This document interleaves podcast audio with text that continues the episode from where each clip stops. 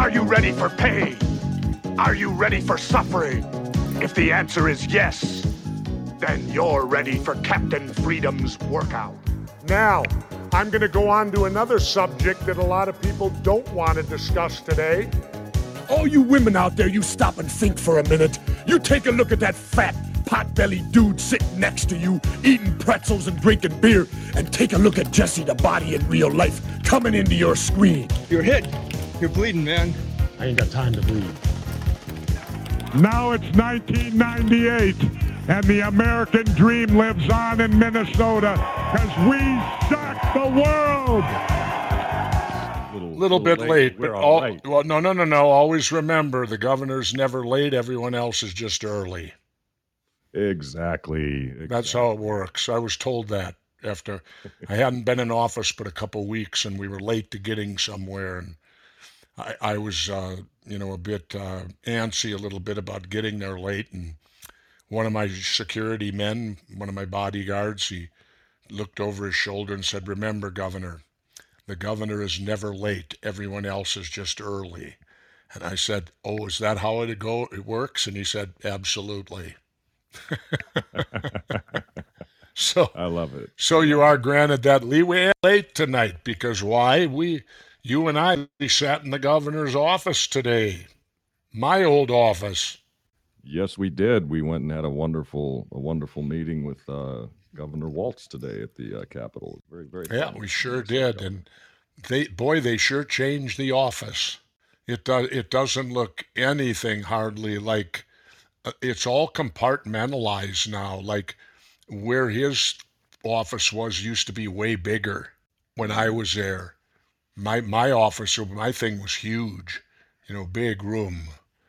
You know, they Yeah, they yeah, they kinda- they took and they they like partitioned off and got more more rooms out of uh, the space when they renovated it. I assume that was during renovations and all that stuff. Yeah. The yeah, good one they- they're doing now, though, uh, you know, the governor had to move out to this temporary housing, and they're all PO'd over that because of the rent he's paying and where it's at, this, that, whatever. Because they're they're having to redo that monstrosity house over on Summit Avenue. I remember I tried to lose that thing when I was in office. That thing is nothing but a, uh, a what do you call it? What do they call that? Where it just sucks money. Oh, a money pit. money pit. It is nothing but a money pit. It it's it's oh when I was there they had to redo the whole thing because there was still lead in the pipes. They discovered lead. I had to have the health commissioner come in and condemn it. No way. Oh, yeah, man. so that they could appropriate the money to fix it. Oh. you know, to oh, co- to cover my ass. I had to have the commissioner of health had to do do an in uh, uh, you know a investigation and found that there was oh there was all sorts of and at the time get this this is in 2000 at the time they're going to do like five million dollars or something six million in renovation there right Mhm. and I looked at them and I said, for God's sake, for six million dollars, I was just out there. You could buy Jimmy Jam Harris's place on Lake Minnetonka. you know, J- Jimmy Jam had a beautiful home worth six million bucks out there. I said, and you're going to sink six million into this money pit when you could, oh, oh, boy, tell me a governor who wouldn't want to win and then live in Jam's house out on Lake Minnetonka. Well, Jimmy, I think, was moving to L.A. at the time. Oh, that's right. You know, so he was leaving, Yeah.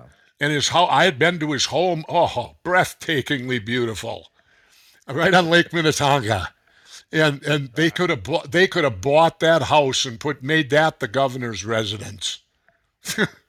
That would have been an interesting upgrade, wouldn't it?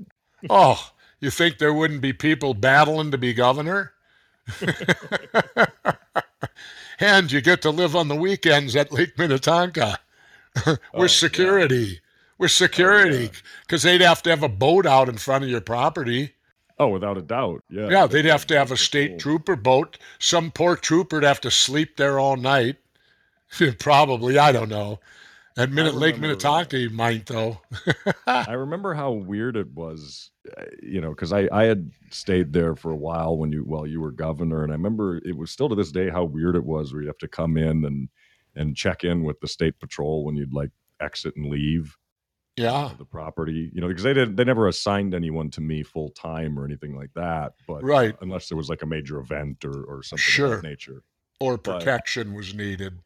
Exactly. Yeah. And uh it was just a weird element of life. Like you'd come in fr- I'd come in from work and get home and then you know you check in with the trooper and they write down Oh, yeah. on- when you did- Well, see, they have to keep a log of who comes and goes. exactly. you know, and it has to be precise log.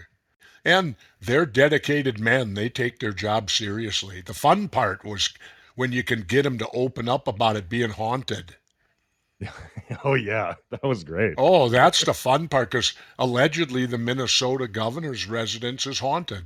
And well, uh, put it to like this, Jesse. It in the time in the short period of time that I was there, it, it didn't feel that allegedly. right. Oh, I know. I had a thing happen that today is unexplainable. To hear the rest of this podcast, plus a whole lot more of exclusive content, all related to the one and only Governor Jesse the Body Ventura, please subscribe to Die First, Then Quit.